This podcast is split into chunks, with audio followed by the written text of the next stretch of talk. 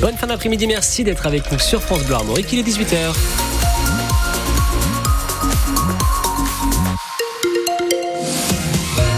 Les infos Fanny Borel, en moyenne, plus d'un élève par classe est victime de harcèlement. Oui, c'est le résultat de la grande enquête nationale révélée ce matin par Nicole Belloubet, la nouvelle ministre de l'Éducation.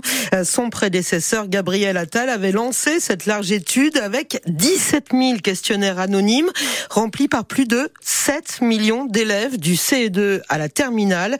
L'objectif est de mieux évaluer le harcèlement scolaire, Valentin Winato. 5% des écoliers touchés et les chiffres restent sensiblement les mêmes au collège et au lycée. Alors, dans la lignée de Gabriel Attal, eh bien, Nicole Belloubet annonce que cette enquête sera renouvelée chaque année au mois de novembre et servira de baromètre d'état des lieux en quelque sorte du harcèlement à l'école. L'objectif, mieux former et sensibiliser chaque acteur dans le milieu scolaire. Alors, 150 emplois ont été créés pour se dédier à cette politique, répartis entre les départements et les académies. Nicole Belloubet, qui salue aussi l'implication des infirmiers, des assistants sociaux, annonce un complément indemnitaire de 1250 euros pour eux.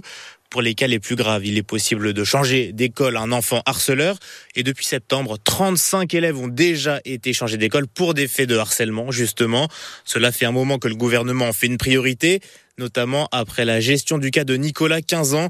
Il s'était donné la mort en septembre dernier au lendemain de sa rentrée, après pourtant plusieurs alertes de ses parents. Valentin Winato. La mort ce matin de trois piétons fauchés par une voiture dans le Nord. Les victimes sont des personnes âgées. Une quatrième est dans un état très grave avec un pronostic vital engagé.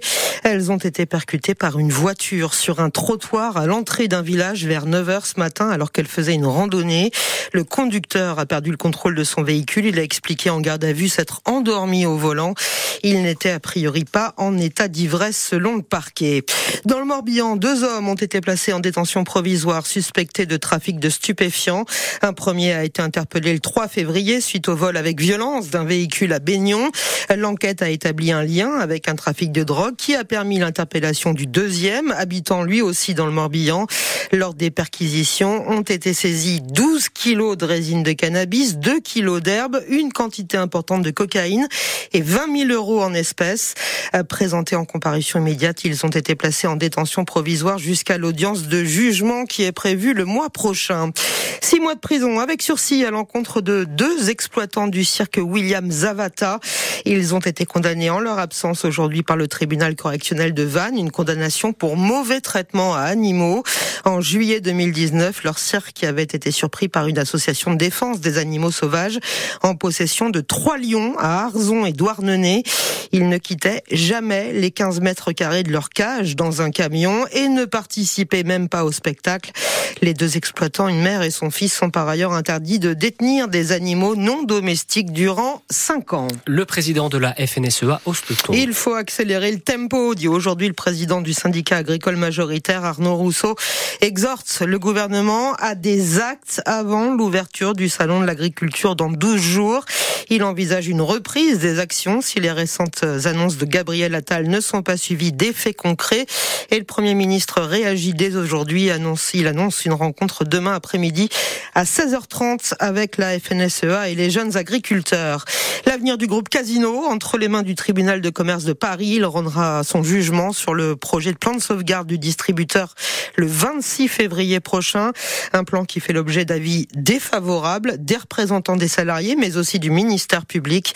Selon les syndicats, 6 000 emplois sont menacés. Le secteur du transport, lui, ne connaît pas la crise. Au contraire, c'est un secteur qui recrute en permanence, et notamment pour ce qui est des transports en commun. 130 postes sont actuellement à pourvoir en Ille-et-Vilaine pour le réseau de bus Keolis ou pour Transdev, réseau de transport euh, scolaire, pour attirer des candidats. Et ce n'est pas facile dans cette période de plein emploi.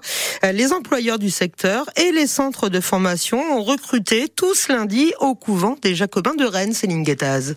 Et pour donner une idée du métier, les candidats sont invités à prendre le volant d'un bus grâce à un simulateur de conduite. Montez et c'est parti. Emprunter un giratoire. Ne tournez pas trop le volant. Faire attention aux autres usagers. Regardez le deux roues. Et embarquer des passagers. On immobilise le véhicule. Ah, il n'est pas immobilisé. Le candidat heurte une voiture, un cycliste, un trottoir. Emmanuel Tricot est le formateur. C'est beaucoup plus compliqué qu'on le pense. C'est pas, c'est pas conduire une voiture. Mais rassurez-vous quand même en formation, le formateur est là avec le frein pour s'assurer qu'on passe pas sur un piéton ou bien sur une voiture. La formation dure trois mois au moins et elle pourrait bien intéresser Fabrice, 38 ans, qui vient de tester le simulateur. Ça semble facile quand on regarde, mais en réalité sur le terrain c'est autre chose. hein. Donc félicitations aux chauffeurs parce que c'est compliqué. Ça vous tente ou pas alors? Oui, oui, largement, ouais, ça me tente. Très intéressé aussi Benoît, commercial et demandeur d'emploi depuis 15 jours. J'ai toujours conduit beaucoup euh, et je me dis que ça peut être une solution intéressante. J'ai 61 ans. Ah, il m'en reste un petit peu à faire. Voilà. J'ai pris pas mal de renseignements déjà, c'est- c'était intéressant. Au cours de la journée, employeurs et centres de formation proposent aux candidats des places à pourvoir dès le mois prochain. Le reportage au couvent des Jacobins de Rennes de Céline Guettaz.